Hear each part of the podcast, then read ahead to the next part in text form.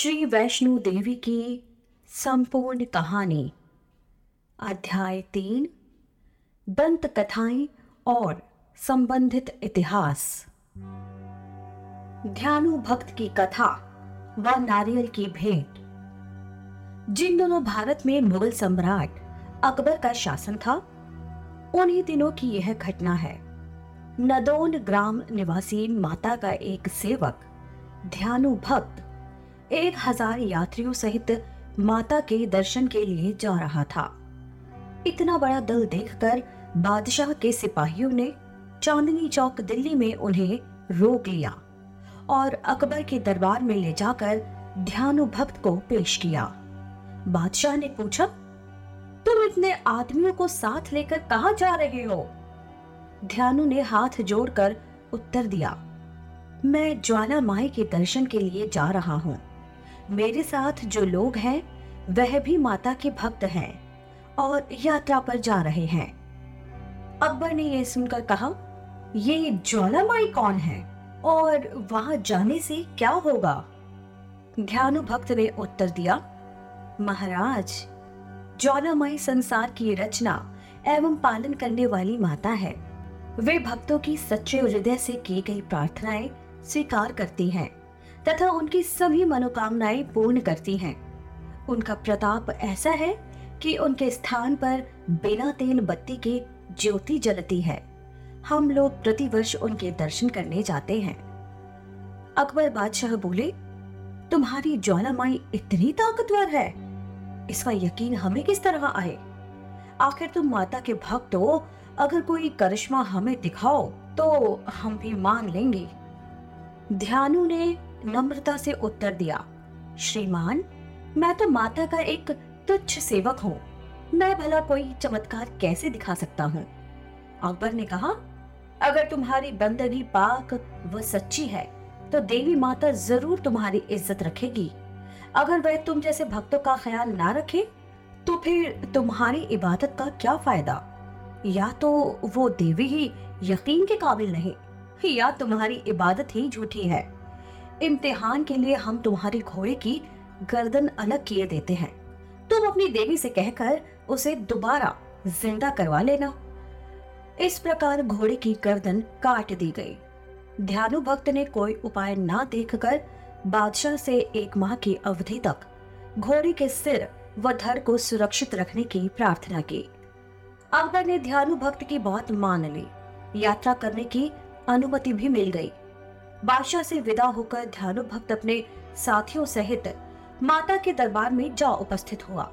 स्नान, पूजन आदि करने के उपरांत रात भर जागरण किया। प्रातः काल आरती के समय हाथ जोड़कर ध्यानु ने प्रार्थना की। हे मातेश्वरी, आप अंतर्यामी हैं। बादशाह मेरी भक्ति की परीक्षा ले रहा है। मेरी लाज रखना, मेरे घोड़े को अपनी कृपा व शक्ति से जीवित कर देना।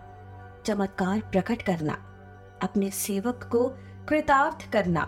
यदि आप मेरी प्रार्थना स्वीकार ना करेंगी तो मैं भी अपना सिर काट कर आपके चरणों में अर्पित कर दूँगा, क्योंकि लज्जित होकर जीने से मर जाना अधिक अच्छा है। ये मेरी प्रतिज्ञा है। आप उत्तर दे। कुछ समय तक मौन रहा। कोई उत्तर ना मिला। इसके पश्चात भक्त ने तलवार से अपना शेष काट कर देवी की भेंट कर दिया। उसी समय साक्षात ज्वालामाई प्रकट हुई और ध्यानु भक्त का सिर धर से जुड़ गया। भक्त जीवित हो गया। माता ने भक्त से कहा कि दिल्ली में घोड़े का सिर भी धर से जुड़ गया है। चिंता छोड़कर दिल्ली पहुंचो। लज्जित होने का कारण निवारण हो गया। और जो कुछ इच्छा हो, वर मांगो। ध्यानु भक्त ने माता के चरणों में शीश झुकाकर प्रणाम कर निवेदन किया, हे जगदम्बे, आप सर्वशक्तिमान हैं। हम मनुष्य अज्ञानी हैं। भक्ति की विधि भी नहीं जानते। फिर भी विनती करता हूँ कि जगत माता, आप अपने भक्तों की इतनी कठिन परीक्षा ना लिया करे। प्रत्येक संसारी भक्त आपको शीश भेंट नहीं कर सकता। कृपा करके हे मातेश्वरी, किसी साधारण भेंट से ही अपने भक्तों की मनोकामनाएँ पूर्ण किया करो। तथास्तु, अब से मैं शीश के स्थान पर केवल नारियल की भेंट व सच्चे हृदय से की गई प्रार्थना द्वारा ही मनोकामना पूर्ण करूँगी। यह कहकर माता अंतर्धान हो गई। इधर तो यह घटना घटी। उधर दिल्ली में जब मृत घोड़े के सिर व धड़ माता की कृपा से अपने आप जुड़ गए तो सब दरबारियों सहित बादशाह अकबर आश्चर्य में डूब गए। बादशाह ने कुछ सिपाहियों को ज्वाला जी भेजा। सिपाहियों ने वापस आकर अकबर को सूचना दी, वहाँ ज़मीन में से रोशनी की लपटें निकल रही हैं। शायद उन्हीं की ताकत से यह करिश्मा हुआ है। अगर आप हुक्म दे तो इन्हें बंद करवा दे। इस तरह हिंदुओं की इबादत की जगह ही खत्म हो जाएगी। अकबर ने स्वीकृति दे दी। शाही सिपाहियों ने सर्वप्रथम माता की पवित्र ज्योति के ऊपर लोहे के मोटे मोटे तवे रखवा दिए। परंतु दिव्य ज्योति तवे फोड़कर ऊपर निकल आई। इसके पश्चात एक नहर का बहाव उस ओर मोड़ दिया गया, जिससे नहर का पानी निरंतर ज्योति के ऊपर गिरता रहे। फिर भी ज्योति का जलना बंद न हुआ। शाही सिपाहियों ने अकबर को सूचना दे दी, ज्योतों का जलना बंद नहीं हो सकता। हमारी सारी कोशिशें नाकाम हो गई। आप जो मुनासिब हो, करें। इस समाचार को पाकर बादशाह अकबर ने दरबार के विद्वान ब्राह्मणों से परामर्श किया। ब्राह्मणों ने विचार करके कहा कि आप स्वयं जाकर दैवी चमत्कार देखें तथा नियमानुसार भेंट आदि चढ़ाकर देवी माता को प्रसन्न करें। बादशाह के लिए दरबार जाने का नियम यह है कि स्वयं अपने कंधे पर सवा मन शुद्ध सोने का छत्र लाद कर नंगे पैरों माता के दरबार में जाए। तत्पश्चात स्तुति आदि करके माता से क्षमा मांग ले। अकबर ने ब्राह्मणों की बात मान ली। सवा मन पक्का सोने का भव्य छत्र तैयार हुआ। फिर वह छत्र अपने कंधे पर रख कर नंगे पैरों बादशाह ज्वाला जी पहुँचे। वहाँ ज्योति के दर्शन किए। मस्तक श्रद्धा से झुक गया। अपने पर पश्चाताप होने लगा। सोने का छत्र कंधे से उतार कर रखने का उपक्रम किया। परंतु छत्र गिरकर टूट गया।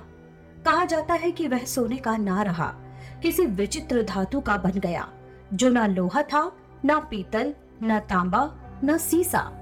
अर्थात देवी ने भेंट अस्वीकार कर दी।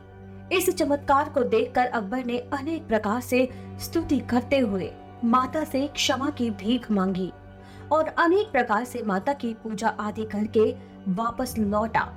आते ही अपने सिपाहियों को सभी भक्तों से प्रेम पूर्वक व्यवहार करने का आदेश निकाल दिया। अकबर बादशाह द्वारा चढ़ाया गया खंडित छत्र माता के दरबार के बाई ओर आज भी पड़ा हुआ देखा जा सकता है। बोलो साचे दरबार की जय। ऐसी ही इंटरेस्टिंग किताबें कुछ बेहतरीन आवाजों में। सुनिए सिर्फ़ ऑडियो पिटारा पर। ऑडियो पिटारा सुनना ज़रूरी है।